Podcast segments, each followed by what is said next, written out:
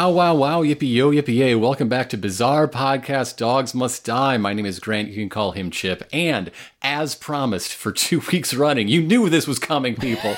we have a special guest in the call with us. Please introduce yourself as you would like to be introduced. That's right, it's me, Ix, and I'm here instead of new content. Like I hinted last week, Ix has been with the show since before the show existed. You might recognize her work as the artist of our channel art, our, our little square. Yeah. You know, the square that you look at? The I love that the, square. The, uh, the color square for eyes, which is as opposed to uh, the sound circle for ears. There's three of them so far. There's going to be more. Everyone is very excited for how you squeeze a four. Yeah, everybody thinks they know what they're what I'm gonna do, so obviously I can't do any of that. Like in classic Lost story writer style. I've been very excited to to get you on the show because I know you uh, are a, a big old JoJo head. That's what uh, y'all call yourselves, right? JoJo heads. You're I, one of them. I think it's also just cheese heads, just like the one sports team. That's just really confusing. How how did you come upon? What is your path to this point where you're talking about JoJo's Bizarre Adventure for the the public consumption of the world? Great question. Well, like the first memory of JoJo's that I have is looking at some Wikipedia article or something just describing various uh, fantasy e stories because I like weird, weird fantasy sci fi crap like this. They said, like, oh yeah, the characters in this have powers called stands. And I was like, w- do they have like weird coat hanger looking staffs or something? I was just like desperately confused how a stand could be powerful, but it turns out the word has almost nothing to do with them, so it's fine. and then there weren't even stands for like the first two parts then when I finally read it. The justification they give in that that first episode is very suspect. Yeah, you know, they stand by you. Like the song Stand By Me. I think that's a song. I don't know. I like uh I read lots of manga, honestly. Just always looking for new interesting stories and Mm-hmm, mm-hmm. at the time you don't get much more new and interesting than JoJo's if you've never read it before. Mm-hmm. It's like from the, even from the beginning in the manga, it's very obvious that just Araki is having a lot of fun just doing whatever the hell he wants, and it's hard not to enjoy that spirit. I guess. And you are, correct me if I'm wrong, but like primarily a manga fan of JoJo's. Like you, you are actively reading month to month. It's true. Um, by the time people have heard this, you will have read the conclusion to part eight. That's true. I and absolutely no one else, even though it comes out this month, I'm the only one who gets to see it. Whoa. And it's it's fucking great because like they said ahead of time, hey, the one next month is going to be the, la- the last chapter, and then last month he started a new flashback side story. So it's just like I guess I guess this is going to explain everything from the rest of the series. I hope or not. It'd be like that. It sounds a little bit like uh, a future part, which also ended, and then it just kept going, and then had like a big flashback to like contextualize a bunch of stuff, and it was so strange. Yeah, he's definitely doing that. I have never seen, at least in in anime, a story end by hitting the climax and then keep going with a side story that just kind of recontextualizes things in like a really Yeah. small, not super important way, and that's the ending. Yeah, When you climax, but Araki keep expositing. For a little more context on why you are here this week instead of any other of our recap episodes, uh, when, when it came time to line up part three guests, you were one of the first I went to, and you're like, mm, I want to talk about this portion because I want to talk about Iggy. yeah, like this is. It just seemed most appropriate. This little fucking freak. so let's start with Iggy. Let's talk about Iggy. It's a shame that it's not illustrated as well in the anime as in the manga, but one of the classic things about Iggy is that he started out like extremely ugly, bug eyed, and then got more and more like anime protagonist dog as he went along. Iggy has a glow up A pretty quick. glow up. It's pretty amazing. It's just like, yeah, I thought I was gonna hate this dog character, so I made him ugly, but actually I like him, so fuck it. Redesign. now, now he's cool. Now he's cool when he farts. is Iggy the next iteration of the tag along kid? Because like it, it seems somewhere along the line, Araki decided whatever is happening, we need a child to tag along. That doesn't really continue as much in future parts, and I'm glad because the especially since they just kind of like come and go and swap out with each other and don't really do much. I'm glad that's not really a theme that he continues, but I guess it's some sp- some kind of like uh, audience analog. Like this kid is so confused, and so are you. But in reality, it's like, no, I'm not really confused. They're just gonna like beat up this gorilla or whatever. But but exactly, if they're going to come and go and have the spotlight wax and wane, if it's a person, you wonder why are they still around? Like who who is responsible for this child? But if it's a dog, they could just do that. Nobody asks those questions. That's true. He fucking cracked the code.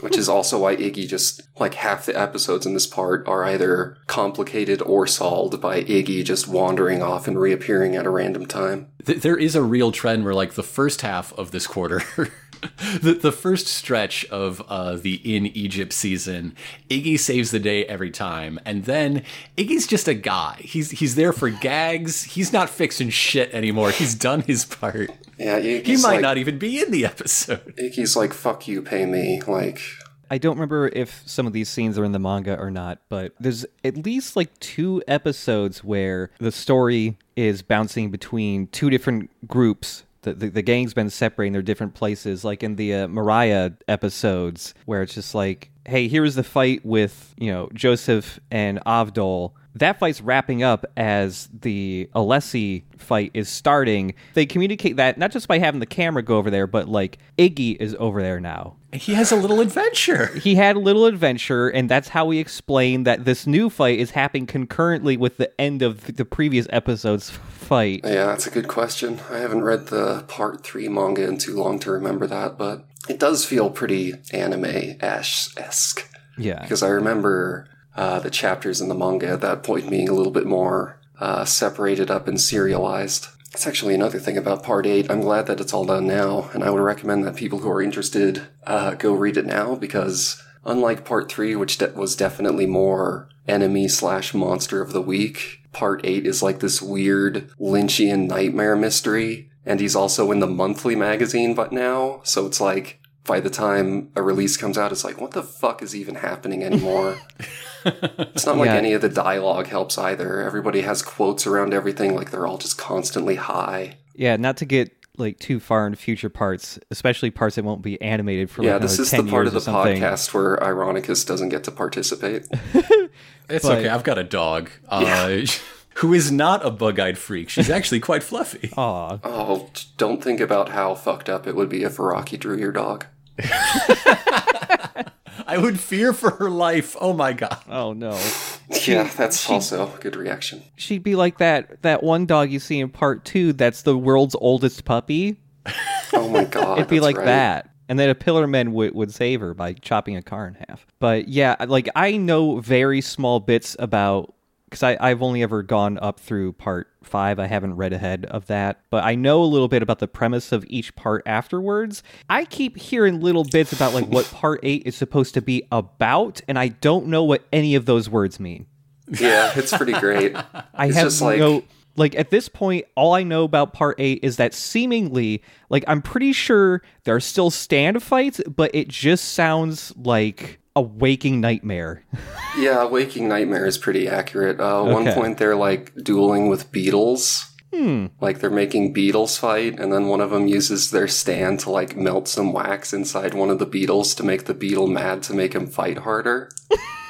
Which is a banned performance enhancing strategy. Like that will not stand in Yeah. international beetle Yeah. wrestling competition. Yeah, that's why I had to fucking use a stand. Uh, it's yeah, it's pretty it's pretty amazing the direct comparisons that can be made between Part Eight stands and stands from other parts, like uh, Avdol's The Magician, Pyromancy. That compared to in Part Eight, it's like only heating up tiny areas at a time, but still manages to be fucking deadly because he's like Araki is just thinking of all these complex plots where it's like I don't even know how to describe. It's no longer an action adventure genre; it's just a JoJo genre. Yeah. The the only stand I've heard of that I think is from part 8 is a stand that is just a tiny trebuchet made out of sticks and Yep. if you touch a stick directly to your skin, like it melts you or something. I don't fucking know. It's Yeah, just a pile of angry sticks, and it wants to kill you. touch the sticks. yeah, there's also a tank tread dog who I'm sure. Fuck yeah. Okay. Now I gotta read it. yeah, I mean, now that it's complete, you'll actually be able to remember what's happening chapter to chapter, which will be a ah. huge benefit. That's great. Because yeah, that took like ten years. Yeah, like luckily for Araki's health, he got put in the monthly magazine, Yeah. which was good for his health, bad for chapter pacing. But again, now it's all done, so read it all at once. Because Rocky's like in his early sixties now, I think. Oh, he must be that or like 120,000 because he like looks like the Mona Lisa, might be an immortal fairy. It's hard to say. He he based the the Pillar Men on himself. Yeah, that's just his backstory. Kars is just Araki's own life story if he had decided to be evil instead of good. I And we all have the power to make that choice. I think that's the real lesson of That's, JoJo. that's the, yeah, Yeah. that's the choice we make every day, whether to what kill a dog or not. Some people wake up and they choose dog violence. Oh, I fuck those people, honestly. uh, on Netflix, like I know every single show has multiple different thumbnails, and there's some ridiculous algorithm they run to try and pick the optimal thumbnail for you. yes. That's great. So the thumbnail that Netflix has always chosen me for JoJo is just a lineup of the Pillar Men looking hot and naked. And I don't know what that says about me or the algorithm. Now that I think about it, I feel like it's constantly giving me fucking Iggy, so I guess that checks out. Fuck you, Netflix. There was a brief period of time when we first started this podcast where the thumbnail was just young Jonathan and Dio from like the second episode. And then the instant I hit part two, it's just always been the Pillar Men and it's never switched. That's great. Netflix. Man, I want to like read a printout of what Netflix thinks of us as people. Like, big buff man, oily. Anime freak. Yeah, that's the thing about part three. Nobody's Dog? shirtless enough. What's up with that? This guy watching Netflix keeps switching between big buff JoJo anime and then old reality show from the 90s. Don't know what this means. Getting confused. you just short circuited it. So, uh, back to part three. I guess. I mean, I guess that's what the podcast is about. I think one striking change that, that we've hit since our last, you know, pause and and uh, uh, discussion is that like before landing in Egypt, the stands are generally the big characters, and after it's nearly always the user, and that change is reflected in the new title format, right? Like, Yep, it's pretty interesting. Immediately that switches. Uh, I think it's also interesting how um, the the possessive is not what you would expect. You know, sets Alessi rather than Alessi's set. Yeah, that's pretty interesting. What? What? What is up with that? With that? I don't know. pre- I think that it, it, that like changes for the manga linguistically, titles. what is up with that? Yeah. I think that changes for the manga titles as well. It's not just the show. Yeah, I believe so. That is how it originally was. It's not something that he really goes into more in this part, and it's not really even something that he goes into more in any other official part. But there is one character in a side story who kinda uh, has similarly uh, godly origins for their powers, and they are also uh, similarly described as being possessed by that deity, basically. I mean, we, we have Anubis, who's very explicitly Yeah, that. yeah, exactly. They don't use the same language, but it seems to be a very similar thing. As I theorized last week, Thoth, I think, counts. Uh, we, we never hear her speak, but, like, come on. She's just fucking with everybody. Yeah, she's just having a grand old time. But I, I think shifting, uh, you know, away from the the big gross monster to the person bound to the big gross monster, in most cases, uh, I th- is what allows things like uh, um, Anubis to really stand out as a new, different thing. But also just the variation in the presentation of stands. Like if you had Bast show up in the first half, you would have a cat monster instead of Yeah, an totally. electrical outlet on a rock. Yeah. Yeah, it's a lot like how uh, the design of protagonists has gradually gone from Fist of the North Star style muscle boys to more contemporary uh, Bishonens, basically. yeah, I don't know. One of the most interesting things about JoJo, yeah, definitely is that like you can kind of feel him. I, I don't want to just say getting bored with concepts. There are a few uncharitable series about like how Araki forgets things, and I'm a little like, eh, I don't know about all that. But I think he definitely does like change the focus of what he wants to do. I don't know Yeah, leaves it pretty remember if there open. was- Definitely is experimenting with more. I guess kind of an inversion of what they did in the strength fight, where it was like, oh, here, what the what the hell's going on? Where's the stand? Where's the user? Where it's like setting up the mystery to be mm-hmm, resolved mm-hmm. by the revelation of the identity and power, rather than just a straight up fight. Yeah.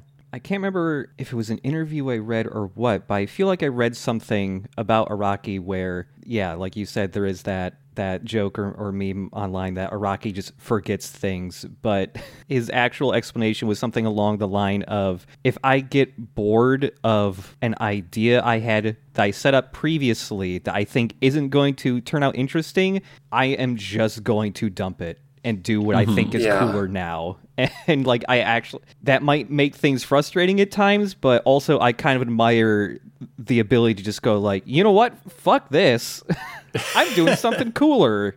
Yeah, it's Do you want to read the cooler thing? What? Yeah. Do you want to read something that is boring the person writing it? Do you really?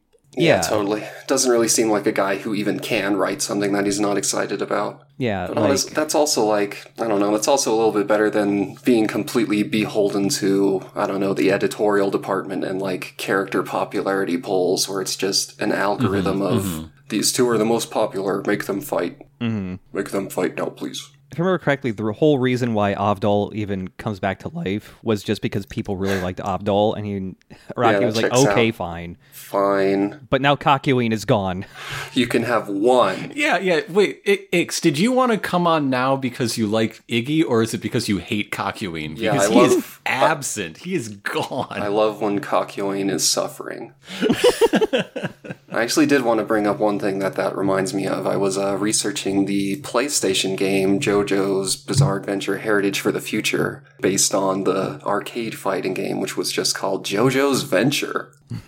JoJo's venture is just how Jonathan has all his money, or Joseph has all his money. Yeah, exactly. it's just an investment portfolio. It's like it's like Wall Street Kid, but as a JoJo's part. Okay, that actually sounds great. just like using your stand to fucking manipulate the stock market, crash the country, man. baby. Uh, in Kakyoin's story mode, uh, while he's in the hospital, uh, he again gets found and haunted by Death 13. Oh shit! You never see it, but you can imagine that's what fucking took him so long. that fucking baby. That fucking baby. That baby How did crawl. that baby get to the hospital? That's a great question. I guess you'll have to play the fighting game and find out. crawled all the way through the desert. This isn't a 100% run podcast until you finish the fighting game and all the story modes. A few years ago, a friend of mine for Christmas gave us a Super Nintendo cart that contains a ROM hack of some random Japan only Oh, that RPG rules. that has been turned into a Stardust Crusaders RPG. Beautiful. Ooh. You love to see it. the way you navigate in the game is kind of like a almost like a dungeon crawler, like those really old ones where you move tile by tile in first person, but it's a side Right. scroller and you oh, can make you can make Jotaro fucking go to the just go to a bathroom just take a piss and that does something for you. Yeah. It's re- the realism. I think it does something for a lot of. fucking Fable. yeah, okay. Fucking Fable wishes it could be JoJo ROM hack for the E SNES. It hasn't come up as much in this stretch of episodes we're talking about, but I'm surprised with how many bad toilet encounters Polnareff has had that there hasn't been a toilet stand. Yeah, that's a great point. It just turns completely into a Dav Pilkey book or something. Captain Underpants shows up as a stand. I'm just thinking that it would be a bottle episode that just takes entirely in a bathroom stall. Yeah, the Like the bathroom, bathroom stall, is the itself stand. is the stand. Yeah, yeah, yeah. yeah. You get trapped in there. The the stand user is the guy giving out like the mints at the the, the attendant. Yeah. yeah. Stand is activated when you accept a mint. So, uh, Thoth. I want to talk a bit more about Thoth because I always want to. I don't want to talk about anything but Big fan of Thoth Thoth. anymore. Okay, I just want to say one quick thing about N'Doul and also, uh, oh, sh- sh- sh- do you think Dio, like, privately got really pissed off slash threw something at a wall when he, like, only managed to recruit the water controlling stand after they got out of the ocean, and the stone and sand controlling stand perished in the ocean before they reached the desert. Like, really, just kind of a tactical misstep there. I realize it would have mixed up your naming schemes and introductions a little bit, buddy, but come on, Dio. You gotta, you gotta strategize. Uh, I think Dio thought it was worth it. You know, like D- if Dio cares about anything, he cares about aesthetics. You know, Yeah, he's got to great point. keep these things orderly. That's a great point. It's not like Dio has ever had, like, a straightforward plan. Does he even have a plan right now, or is he just fucking around, honestly? Dio is the guy that does like sort his bookshelves by by spine color. He's that. Yeah, freak. okay, yeah, that explains it. oh, yeah, another thing in my notes from that first episode uh, with Iggy. Uh, lucky for Iggy, the uglier a dog is, the less likely, less likely Araki is to kill it. So the the the cuter Iggy gets, the He's getting into the danger zone, the yes. closer he is to death. It is true. Like the the weird bee stung looking like swelled face dog uh, uh, from the the ghost village. We don't even get to see that dog die. It's already dead before we get there. Yeah. There's also a part eight dog who's just like, first time they were revealed, everyone was just like, wow, Rocky forgot how to draw dogs. And uh, that dog has survived, so yeah, holds true. Wow. But yeah, Pocky, super cute dog, dead as shit. Yeah, just instantly. God. What a nightmare that part is. Yeah, it just s- melts. Oops, ripped my dog's head off. God. Whoops. Oops, all dog gore. So anyway, yeah, Thoth. Dog gore and Thoth. Like I, I love the way that Thoth's ability all highlights the, the compression of time that comic panels are. Like you could think of it as, as keyframes or TV cuts, but there's just something about it's the way that comics work that set it apart. Like Yeah, it's pretty good. the the work that the stand user has to do, that that Yeah. that Boingo has to do, or that has to be done against Boingo, either way, is determining the action in between to make what appears to be happening actually happen or not. And, and that is so, it's why I keep mentioning the, the work of Grant Morrison, because you see this in like the, the incredible three timeline, one, uh, uh, spread, one, one page spread of the like Watchmen tribute issue of Multiversity, or just the way that panels are used in WE3, if you want to talk about dog violence. So maybe I shouldn't be talking about Grant Morrison. Maybe I should be talking about Frank Quitely because he drew both those. But uh, but but I think it is significant that that shows up more clearly, uh, uh, at least potentially, in animation than in its native like a comic within a comic. You're doing the work and you don't see it as a separate thing. Whereas a still comic in a moving uh, like piece of animation, you do see the line. So uh, maybe not better, but it's certainly a different experience. Yeah, it's interesting. It's also like the primary thing is that they do have a hard time telling like how much time is passing between panels and Yeah, Like- yeah. Mm-hmm. it's pretty good. Also, like, damn, is there any stand that loves just fucking with their user as much as Thoth? There's another stand in a later part that's just like, it's kind of like if Thoth could talk, and it's just kind of like, hey, fuck you, man, I'm neutral. I'm gonna keep giving your opponent advice too. It's pretty great. Straight up, the user begging the stand to shut up, and the stand being like, man, fuck you. We've already gotten a couple of stands that have their own personality in part three, but later parts go even harder into the idea that some stands are just their own person. And I always like when that concept pops up because Araki seems to not be able to make a stand with a personality that isn't like a sassy little shit. Yeah, exactly. Absolutely. E- even when they're friendly ones, like they got a lot of attitude. They got a chip on their sh- on their shoulder. Yeah, there's there's one in the next part that's just dropping f bombs all the time, and it's pretty. Oh great. yeah. Okay, just uh, making a little note. Anne is a stand. Okay, got it. cool, cool, cool, cool. Like this is the first full rewatch I've done of part three, but I've seen certain parts of it, you know, multiple times for whatever reason. But every time I reach like this point of the show, I always forget that Anne even existed. yeah, like, sorry, Anne, you didn't actually do a plot point. For some reason, like the first time I watched it, I always thought like, oh, is Anne gonna somehow end up being like related to Dio or something? I can't believe Anne was Dio the entire time. If you spell Anne backwards, it's Dio. I think it's Enna. It's Enya. Oh shit! Oh shit! Yeah, what if she was just like a like a you know in disguise or something? That would have been just funny. Enyaba's daughter with the Yeah. even more fucked up stand Justice 2. oh shit! Oh shit! The hanged woman. Man, that sucks to have a brother like that. That's why she ran away. It sucks to have a char- it sucks to have a brother like a lot of characters in JoJo's. Yeah, that's true. Oh, another thing about another important note from the Thoth episode. Uh, whoa, wow, off-screen JoJo sounds way the hell more fun than on-screen JoJo. like, damn, I want to see you doing these fucking tricks, bro. yeah, yeah. There's one theory that Polnareff was just lying to try to gauge him because he suspected him, but it's fucking Polnareff. So Polnareff how- is too stupid. that does not. Yeah, it's impossible. Like even at the end, he still didn't quite get it. I don't think anyone got it by the end. Like, Yeah, it was pretty great. These little occasional self-erasing adventurers are pretty good. Mm-hmm, mm-hmm. And it's so much better when like the the heroes know explicitly you will face this many people. There there are X number of trials ahead of you. So you know at the end of the day they're just like counting on their fingers like, "Oh, oh well, whatever. Guess he never found us."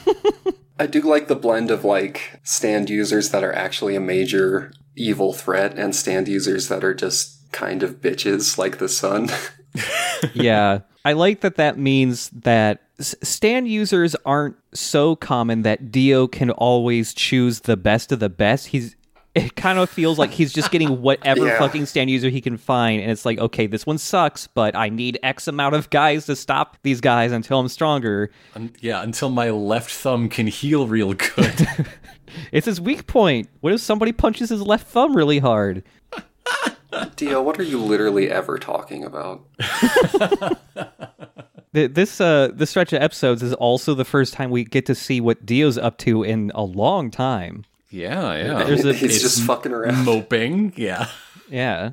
Clinging to bookshelves like Spider-Man. It really seems do. like he has no plan. He's just living his damn life. Yeah, m- maybe he learned the lesson of caution too well from Windknight's Lot. Like you, you can be oh, yeah. like making phone calls and trying to do some moves. You don't just have to hide in a hole until JoJo's dead. You can do something. Aside from sending stand users out to fight JoJo in the game, the only thing he's done is chop off the head of one Speedwagon Foundation guy.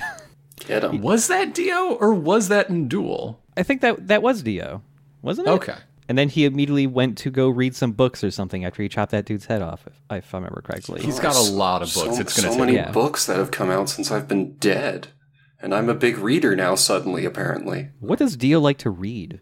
That's a great question. Probably like crime novels that he tries to imitate to make himself feel smart, but he's never really like he can't really set up the thing, so he just ends up sending a you know a band of murderers after his opponents. Dio reads mystery novels, and if he uh, uh, figures it out before the detective in the book, he keeps it, and if not, he burns it and, Yeah. and denies that that book ever existed. Yeah, yeah, yep, yep, yep. Sounds right to me. Man, what a bastard.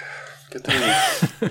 good thing they're hunting this guy down. Okay, missed opportunity in the Anubis fight, right? Mm-hmm.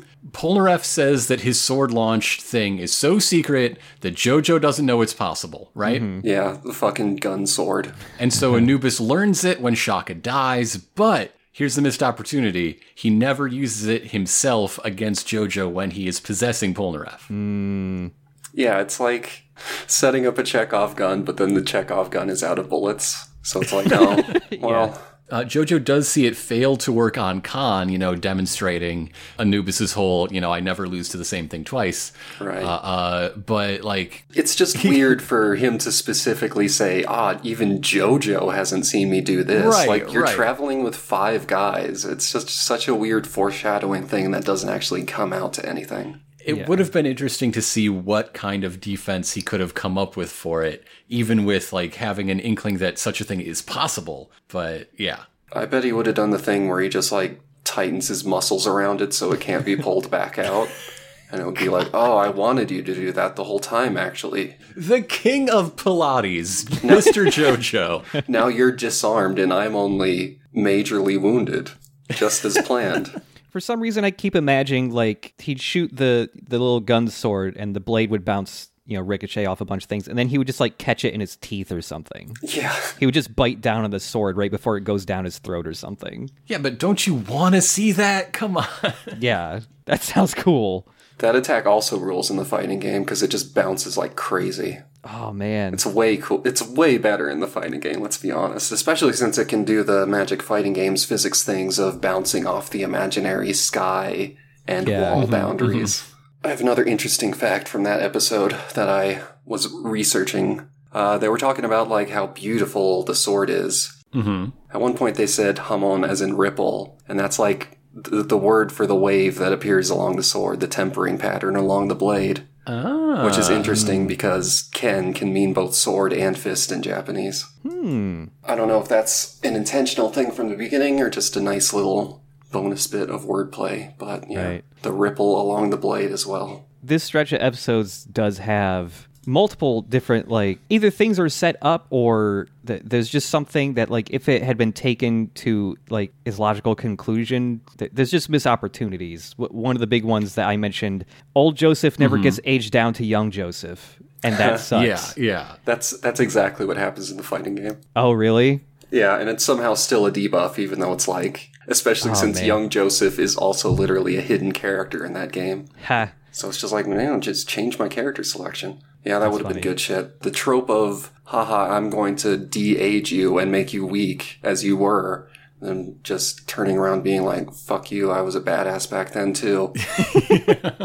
It's another another good series, good manga that I would recommend and hope gets an anime at some point. Mashle, uh, terrible title. The pun look, works a lot better in Japanese, where it's like maho maho show and muscle instead of magic and muscle. But anyway, his name's in, his name's way better. He has a similar power set to uh, Lessie, but his name is Sitter Baby, and uh, it's very good. And he does the same shit on some other guys and just gets destroyed before the end of the chapter in much the same way by fucking baby using baby gravity magic to break his spine. And it's just like, yeah, yeah, neat shit. it's just always heartwarming to see someone using de-aging magic because you just know like with Alessi, it's like it's obvious because he fucking talks about it and also he just exudes it from every pore. Mm-hmm, but you mm-hmm. just know they're the worst. They have to be the worst. oh yeah What are you using that for? Get out of here. I'm using it to keep my vegetables fresh. They spoil. I use a little age magic. They're perfect again. Yeah, I'm sure you fucking do, and that's why you dress in a baby bonnet and are sucking on a pacifier. out of everything of JoJo I've seen, probably the stand that I think is the coolest that gets used in the least interesting way. I just want him to age walls so he can just walk through shit and stuff. Yeah, use your damn brain, Alessi. Don't just be a creep. why did the why did the shittiest people get the coolest stands? What's up with that? Yeah. Growing up, uh, Egyptian and Greek mythology were one of the first few types of stories that I got into, and Set is kind of uh, lesser referred to. Not as many myths, probably because some rival cult destroyed him or something. Uh, but I remember seeing the title Set's and I was like, "Oh, cool, Set! I can't wait to see what kind of cool and respectable and likable powers he'll have." And then I woke up ten minutes later, and I hadn't. There was just a two chapter long blank in my memory. Skipped right over Mariah by going to that though. Sorry, Mariah. Oh, the first thing in my notes I have for Mariah is "Oh, girl, oh, leg," because boy, That's pretty much the the author's note too. yeah. Hmm, hmm. Ooh, girl. Whoa. It's it's very rare, at least up through part five, for JoJo to be like, "Ooh, here's the hot girl character." Here's it's the usually hot one. it's it's so concerned with so many other things that it usually doesn't go down that route too much. Uh, as far as the hot ladies we've had so far, it's really unusual for a villain to not be a monster. Yeah. most of our villains, most of our characters, uh, uh, by a large uh, uh, proportion, are are men, and there's a lot of them are just s- weird sicko freaks. uh, uh, you can tell just by looking at them. But there's some honky boys in there. There's there's some Dans of Steel, Yeah. right? But the the ladies so far are just the one. They're just babulars. Everyone else is an Enya or like the slug living inside the the Empress's user. Yeah, that was good shit. what the fuck? Um, man, that made me completely forget what I was gonna say. Fucking Yerk stand user. Uh, I'll just pick something from my notes at random here. Let's see. Uh, uh, imagine Mariah in modern day in the era of searching for a phone charger. Her stand sort of exists just like the stickers that are supposed to look like an outlet that people put up in the in airports just to make people angry God, that's exactly what this stand is. but instead of making you angry it makes a truck crush you to death Oh, here's another thing from my notes. Should I tell the story of the worst bathroom I've ever been in? yes Oh yeah. Okay, so there's this fucking truck stop. Well, it wasn't a truck stop. If it was that, it would be even worse. It was like a road stop for like a environmental mindness exhibit or something. They basically just had a blade of a wind turbine outside, and it was like, oh wow, fancy. And you go in the building, and it's all like super new, super fancy, which really mm, makes mm. this next part even more confusing as you step into the bathroom and see that the stalls, all the walls are like counter high. like, hmm. like you can just anyone can see you doing your business just walking by. I don't know why they did that. I don't know why they did that, but the law of JoJo's, I guess, demands that at some point in his life, Polnareff ended up in America in that bathroom. so yeah, evil people do exist, I guess is what I'm saying, and they're bathroom designers. Some people want to hide their shame other people just want to hide their shins that's it just just the shins Yeah, it's- God. Like you just gotta you gotta duck. You gotta crouch, I guess. But Seriously. but even that doesn't work because the people walking by aren't crouching. oh man. They can just look down and be like, haha, hey, crouching while pissing, huh? there, there's wheelchair safe and there's only safe from people in wheelchairs Yes. exactly. Absolutely. Eat your heart out, Polnareff. I think that brings us to Darby in, in our leapfrog. Oh yeah. so uh, after uh, uh, recording this episode and before now, because that's how time works, I went back and I watched the the OVA version of Darby, and I was really struck by how similar it is. I was I was expecting more difference.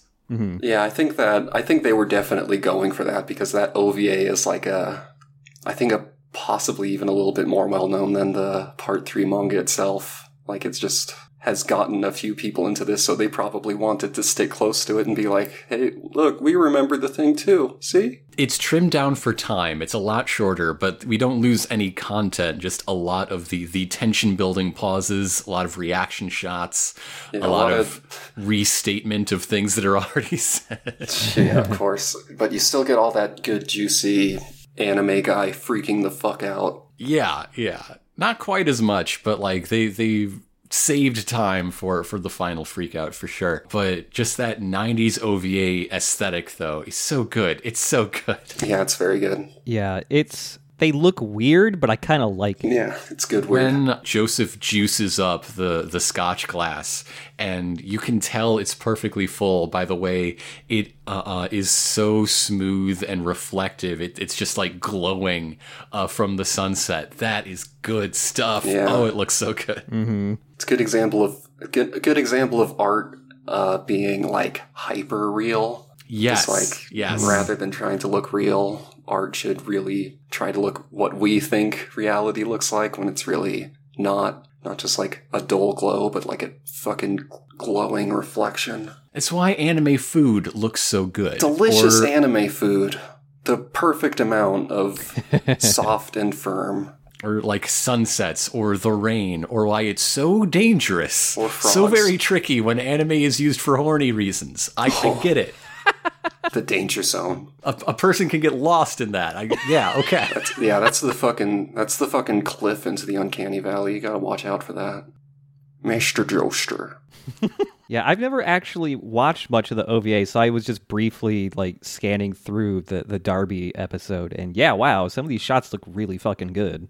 right you know, we we pointed out before in previous episodes that yeah, a lot of the characters look a little different or their their color schemes are different, but it just kind of feels like for the OVA it was like they were all in a fighting game and you just picked one of their alts. Mm-hmm. That's how they all these guys look right now. Yeah, totally. And that's that's also interesting because like uh, I don't know if he was doing it all the time, but definitely for more modern parts, uh, Araki has talked about not really having a set color scheme for any of his characters and instead focusing on super strong shapes and designs. Which is mm-hmm, also mm-hmm. why in the anime it does the cool fucking okay dramatic lighting mode now. We're all wearing different clothes suddenly, which is Yeah. like the coolest shit. Also, the sky is purple or whatever. It's very stylish.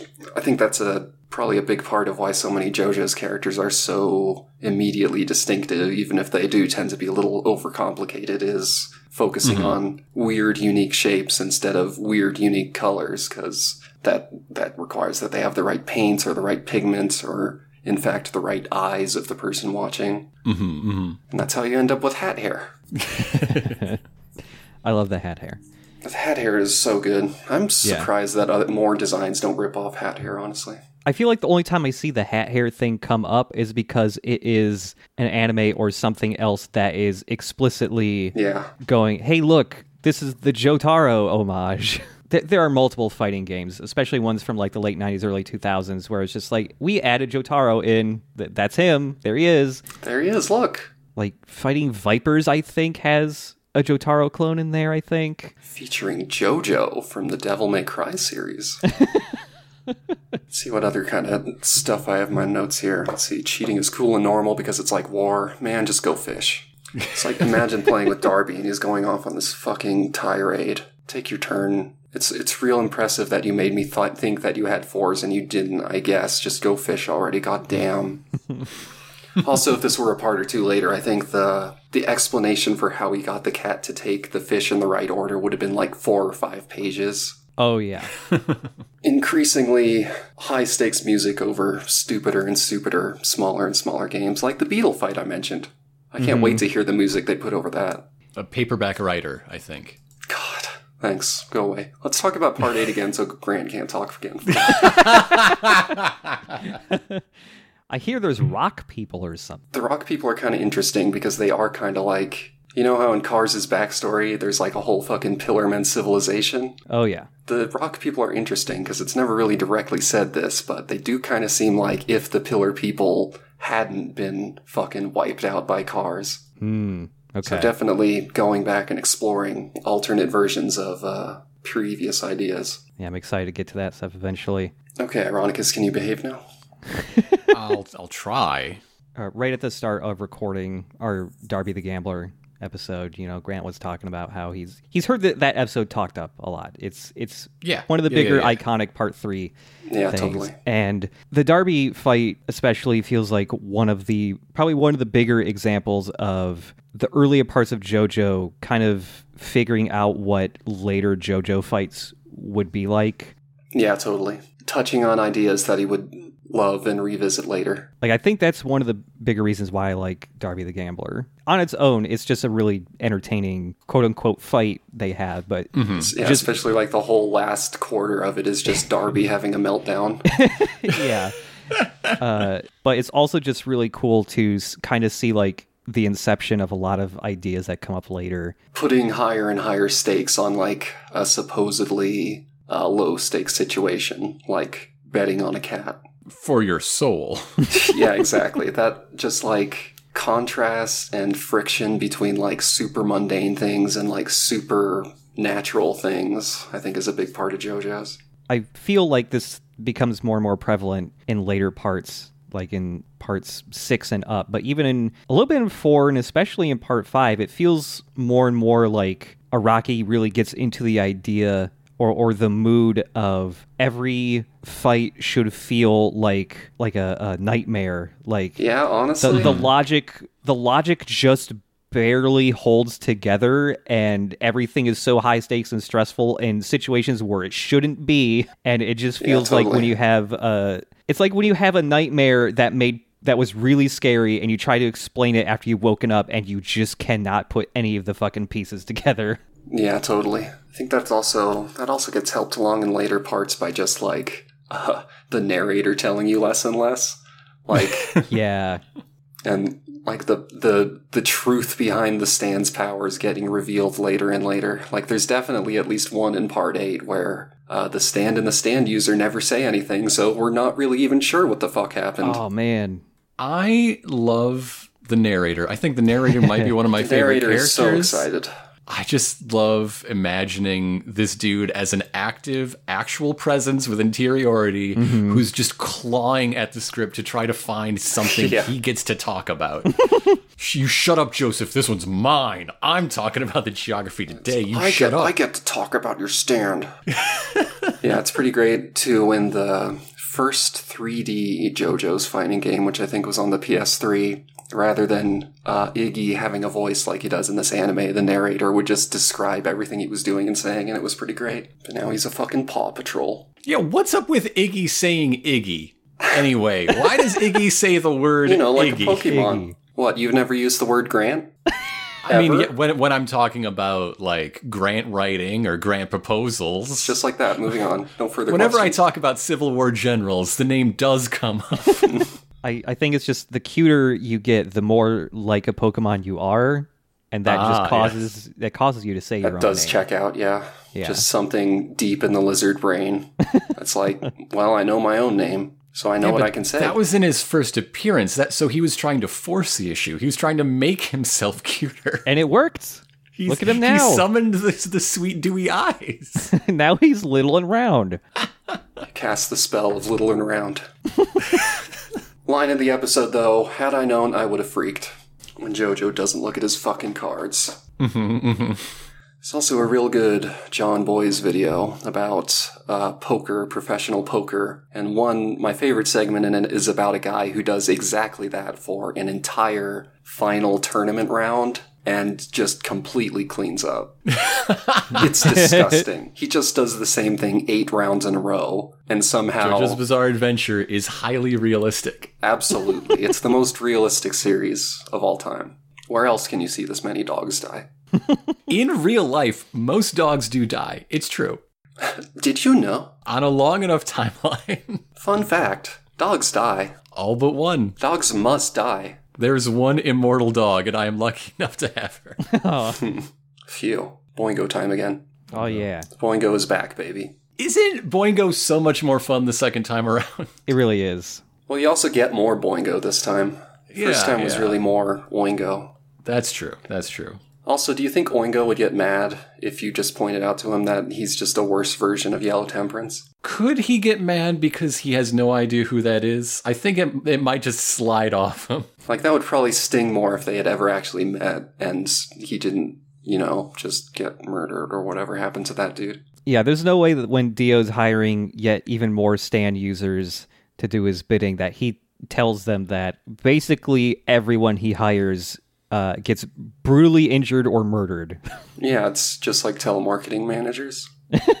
After watching this this return episode, I understand Oingo's absolute faith in in the power and infallibility of his stand. I still do not understand why Oingo thought he was hot shit. Yeah, some people are just like that, I guess. like you're you're basically limited to only shapeshifting into other guys who are just as huge and buff as you. Granted, there are a lot of those guys. Yeah, Yeah, that's not narrowing it down much. The the only person he couldn't convincingly shapeshift his face into i- is Kakyoin because he's a little bit on the smaller side compared to the rest of the gang, but I want to see him turn into Enyaba and just have Enyaba's face on a huge buff body. and also, Enyaba's hair is like all tall and forward because it's just his hat. right, yeah, he just has the super tall hair all the time. What if he turned into Polnareff and it was the haircut, but he also had like a hair visor like his hat? That would be very very good. Maybe the hat's the stand. Is Cappy a stand? Yes, Okay. definitely. There are like so many different weird rules and also like weird powers that don't really even like make sense together. Like, Yeah. I'm a hat, so I can possess people. What? Hang on. Never mind. You do you, Cappy. It just is. Watch you be a frog. Boingo's way more fun the second time around, and also Hol Horse is probably the funniest guy to pair Yeah. w- with Boingo and and specifically Thoth. Oh, absolutely.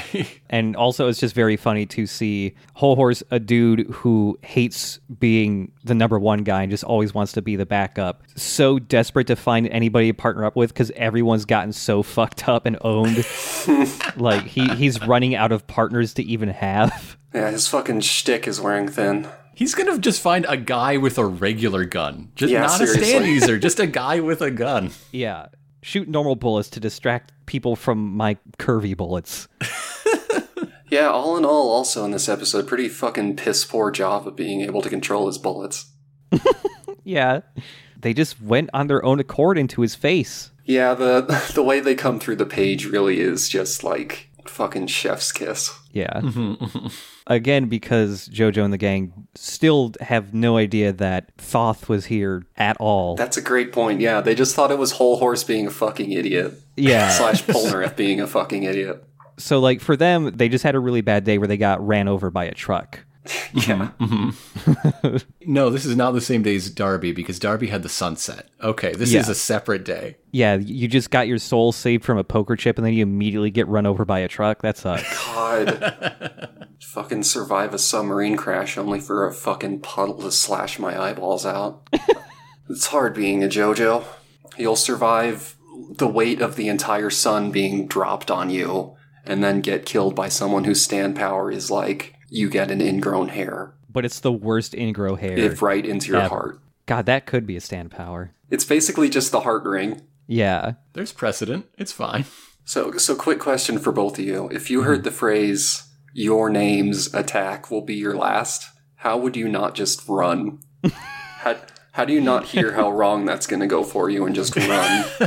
Yeah. Like, oh, good, this will be my last attack in this battle, after which I ah. will have victory. I'm sure Yes, that's what it yes. means. Yay. I, I will. I will have a peaceful life forever.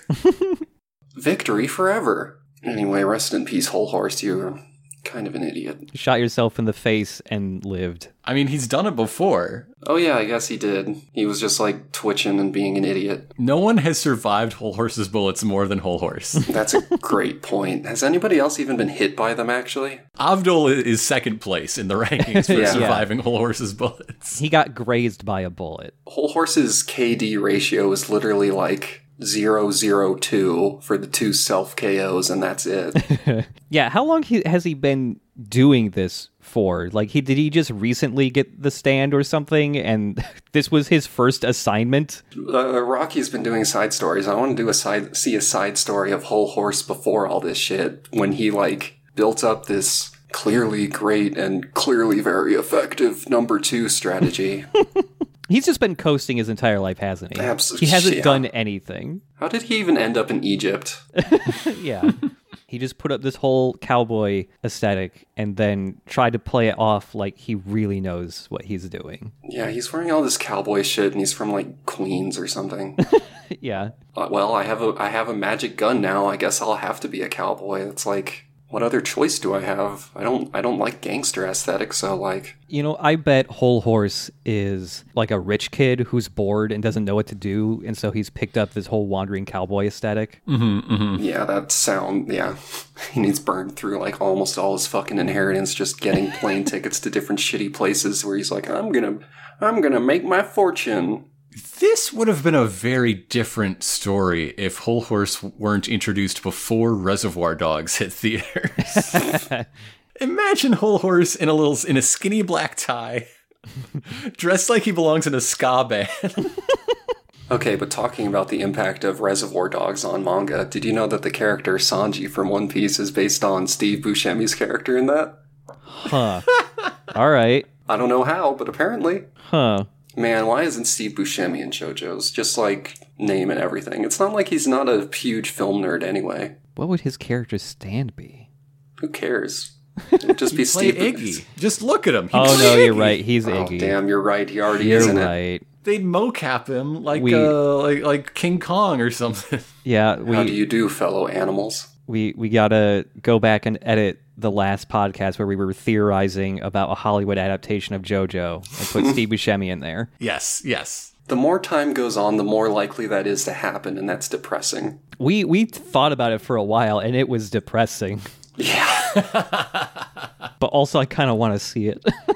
Hell yeah. Only if the same studio then goes on to do like fucking Yu Gi Oh! and all these other things that definitely only work in manga. I mean, have you seen the the Netflix adaptation of fucking Death Note? I have not, but it's it's it's something. I mean, they had the inspired casting choice of Willem Dafoe as uh can't remember his name right now. The fucking little the the devil the devil guy. the Dude, you The know the guy. you know, guy. I'm something of a Grim Reaper myself. and and then they only have him voice him when you should have just What used a his face. Missed opportunity. Seriously. You're gonna hire a guy with that face and then not use it? Yeah. Come on. Who did you say for Kakyoin? Oh, did we even have Kakyoin? I think we we Co- Kakyoin was the rich girl from across town. I have a pitch for you. okay. Scarlett Johansson. she can play anything. Yeah, yeah. Resignedly, yeah. yeah, she's a really good actor. Yeah. She can do. I really liked her in Don Jon. Yeah. I like how some of them it's super obvious what musical reference it is, and then others it's like, what are you, what? Hang on, what are you saying? Like in part eight, uh, part eight, part eight, there's definitely, Party, definitely a stand who, rather than being called Nat King Cole, is named Nut King Call. The Nut King's call. The call of the Nut King. It's his mission to That's nut. my favorite Tchaikovsky number. Yeah, it's my favorite Mario game. Nut King call. How do you wrap these things up anyway? You have to. Uh, we Kill a usually just peter out and Yeah. then do plugs. So, Cool. Yeah, basically. Cool. Right on target. so Ix, thanks for for coming on. Thanks for joining us. This this was fun. anytime. Uh, I do enjoy getting a chance to like. Mm, I meant to talk about this, or here's an uh, idea I had a few days after recording. Yeah, totally. just just cleaning house, I guess. And and thank you for for joining and, and bringing your perspective. Uh, where can people find you do things that you want to be found that you do? Oh, that's terrifying. Um, well, I guess they can find me. Probably the best place is going to be on Twitter at Ixnay, I K K S N A Y, and Patreon at Ix, I K K S. You don't have to support me on Patreon. That's just the place where I most commonly remember to actually upload things. But I mean, it is it's it's a nice thing to do. You could mm-hmm. buy me a damn pizza. You could buy me a damn pizza and I could turn into a JoJo's character because it's like cursed or whatever the fuck. Yeah, here comes Dio's new henchman. He's a pizza delivery guy whose stand power is making cursed pizzas that give you upset tummies. Can't fight Dio if you're shitting your guts out. And this is the one where Dio was really just like, okay, fuck, I have to actually start putting an effort into hiring these people. I can't keep doing this. I have to actually start interviewing these people. God damn it. That's another guy Hol Horse would pair up with. Yeah, absolutely. Yeah. Hol Horse He- would be like, you see this guy? Hol Horse would take the cursed pizza, dress up with the pizza delivery guy himself, and then when he opens up the pizza box, he would just have his hand going from underneath it Oh with God, the gun already right. at the ready. That's great. Surprise, like a, bitch. a hotter, much greasier version of like the, the hole in the the movie theater popcorn bucket. yeah. Oh, another another piece of evidence for the whole literally just got a stand theory. Like it's it's a cool it's a cool graphical effect when he summons it like into his hand, but you'd think he's fucking it up and he's supposed to be summoning it like, you know, into his hand, like to hold, but he's kind of bad at it, so he just kind of merges it with his flesh. It's like, a little bit off target. Just about one inch back from where it should be. Yeah, how much practice does you have to do to make your stand appear where you want it to? Yeah, like if you don't want to be giving a dramatic speech and have your stand be like doing a fucking Oblivion NPC glitching through you. Yeah, Star Platinum's just halfway through a building, just vi- just violently like vibrating and, and flopping about. it's okay. He likes it. He he, he loves doing that. and then he does a really over dramatic sitting down animation. Would that count as damage? And if so, do, if you no clip your stand halfway through a wall, do you just explode? That's the power of my stand Garry's Mod. Oh my god, yeah, the Garry's Mod stand is, just lets you no clip other people halfway through things. God, that's so bad. God, there are a few other mangas I read where people with teleportation E powers totally do that, and it's like, man, you're a dick, mm-hmm. huh? For one of them, it's pretty cool. In uh, a character in Delicious in Dungeon, Dungeon Meshi, they will teleport people, teleport people, and just leave behind like a perfect statue made out of whatever they got teleported into. So initially, people are like, "Oh, do you have petrification magic?" It's like you just turned that guy into stone, and it's like, no, she just teleported him into a random stone wall nearby and teleported the stone that was in there out. So presumably that guy's just in there suffocating in the God. worst way. Yes, the, the boulder of Amontillado. Yeah. Instant Amontillado. You don't have to fucking wait for the mortar anymore. Wow, YouTube is recommending me debunking Araki Forgot Part 3 They'd hurt us. knows! It knows! with 2.4 million views. like we we basically started the episode, but like I'm not gonna watch that. I'm not gonna watch what it's debunking. Yeah, I don't the need- only debunking you need is like take a breath and chill, man. like who Yeah. cares? Yeah. It's fun to think, oh, wouldn't it be cool if, or oh, I'm kind of disappointed that. But do we need to go beyond that point? Do we really? Anime sins. I'm shocked it's only 22 minutes long because usually a, a YouTube video with a title like that is going to be five hours long. Yo, Well, the original Araki Forgot is probably five hours for long, and then this is a response to that, like, hey, Yeah. hey, it's okay. hey, man, hey it's man. okay. You want a drink? You know, you know what people don't get enough after a certain age? An afternoon nap. Would you like to try it? Oh, I nap so much, and it's great. I keep debating if I should get a hammock because I'm at the age where that sounds really good. Yeah, yeah. Hammock sounds fucking good. We're also at a state in the world where it's like, man, what are we even putting up appearances for anybody else anymore? Just do what you want. Yeah. Who's gonna judge? Maintenance guy? Maintenance guy is mm. trustworthy. Yeah. It's the power of my stand, banana hammock. Especially now there's a different maintenance guy who isn't racist. That's fun. Oh god. Ooh, yeah. Upgrade. Yeah. It's a big time upgrade. Spent my apartment upgrade points on a not racist maintenance man. This is a really exciting and and uh, wide ranging plug section. Yeah, we're plugging everything from me to the content that we were talking about before to other completely unrelated things to hammocks. I highly recommend my not racist maintenance guy. Check him out. you can find him at where I live. Please don't come here. If you enjoyed today's episode, maybe you too would enjoy not being racist. I can I can recommend that. Experts agree. I, w- I will plug being not racist. Yeah, let's all plug that. I'm going to plug not being transphobic. yeah, that too. How about you, Grant? Uh, I'm selfish. I'm not plugging nothing. All right, well, bye then. Actually, you know, looking at the calendar, but when this comes out, I think we'll be wrapping up the current season on Sex Archie or near it. Ooh. Yeah, yeah. Maybe this time Archie will finally have sex.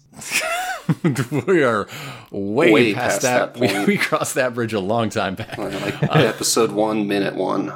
The, the question is whether he'll have sex with the alien Mothmen that are threatening the town of Riverdale this Now season. I'm interested. Hell yes. You, you bring up Mothman and dating, and then it's like, all right. Jughead got ad- abducted by aliens in the, the mid season break cliffhanger, so I'm real excited to see how that shakes out. and uh, again, with the lead in time, this show has people will know by now. Kind of like how JoJo's is becoming just a JoJo's genre. Would you say that's just becoming a Riverdale genre? I mean, it started as a big pastiche, really reclaiming the teen drama, the, the teen melodrama genre that grew out of the the teen comedy hijinks of the 1940s that And then the writers Archie were was just part like, of. hey, wait a minute, this shit's fucking fun to write. Let's make aliens invade. Yeah. and, and then they spent three years getting bigger and bigger, and then they're like, "We we can't keep doing this. We got to get weirder and weirder." And Hell that's yeah. why the That's fourth the season was very psychological and just creepy shit. And now you, you merge those two, and we we get yeah, ancient Mothmen mummified inside casks of maple syrup, and that's where we're at. If you like JoJo's, you'll love Riverdale or Riverwood or might whatever you it is. fucking might. Sex Riverwood Archie, is check the- it out. We have a lot of fun. Uh, I saw someone on Twitter compare Beastars to Riverdale as being just what if Riverdale, but the entire time Jughead might eat Archie. Hell yes. That seems, from what I hear about Riverdale, that sounds plausible. First season of Beastars, real good. Second season, mm, first season worth watching though. If if you want that more literally, there is Jughead the Hunger, the comic miniseries where he is a werewolf. Oh shit. Okay. Okay, well, Yeah. shit, you make stupid jokes about anything long enough, you end up actually naming something real. I'm gonna plug one more thing for you. Ix is also part of Six Feats Under. Mm-hmm. What's that? Is that some kind of podcast where we play tabletop games of a huge variety to help get the word out about them and have creative storytelling and all sorts of inclusive fun? That's exactly what it is. Sounds gay. One of your current recurring roles is as uh, uh, I'm a shithead weasel. shithead weasel. That that's what it says on the call sheet. But uh, Yeah, shit, it's number one on the call sheet, but it is shithead weasel. Overlord Rampal, uh, uh, now taking the, the name Overlord Savage as we enter the, Winter war. War.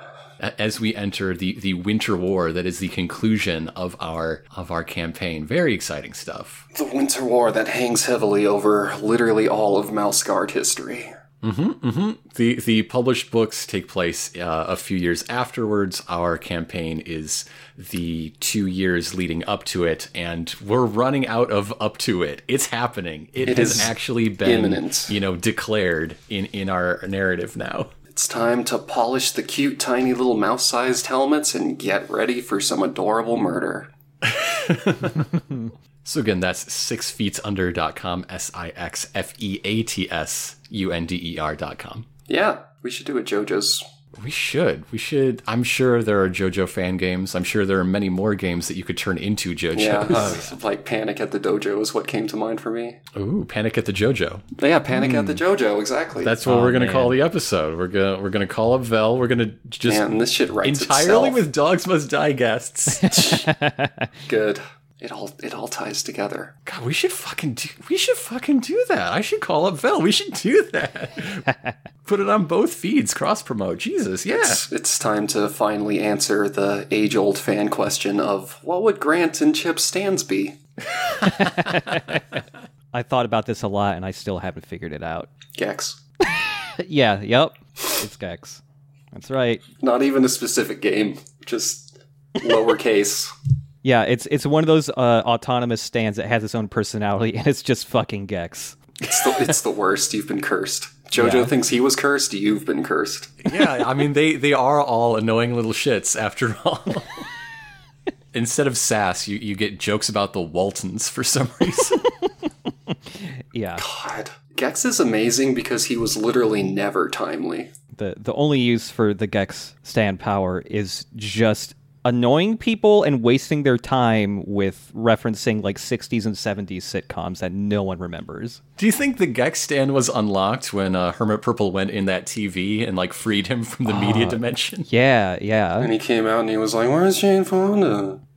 And everyone was like, Nobody fucking gets that. When's Grace Jones going to retire? She did. It's been many years since. Get some new goddamn material, Gex. No matter how many times you just say Rocket Man, it's not going to get any better. Uh, and on that uh, world-shaking revelation, I think it's time for us to wrap up. Hold on, let me send everyone a picture of Gex. Cool. And then it's right, refresh- all right. my memory. that's it. no, we need to describe this. If it's not the best picture of Gex I've ever seen, I'm Right. deleting my audio. there we go. Okay. Okay. Yeah, It's that's it's like a P, the it's a. PNG and everything. It's got transparency. It looks great. It's high Yeah, res. Nice work. He's stepping on the guy that might be his dad murdered by NASA. Maybe not. They're very unclear canonically whether we're supposed to take that seriously or not. Gex lore. It's like his dad was beheaded and his body was taken over by his dad's archenemy or something ridiculous like that. An anime level in a new Gex would be very different today. They would it would be so bad though. It would be so bad. The anime level in Old Gex was bad. it was really bad. The an anime level in a new Gex would essentially be the same as the fir- the previous anime level because there's still people who Who think that's what anime is, yeah. yeah the, the, Because their conception of anime is just parodies like that in the first place. yeah I'm saying the magic words. To be continued.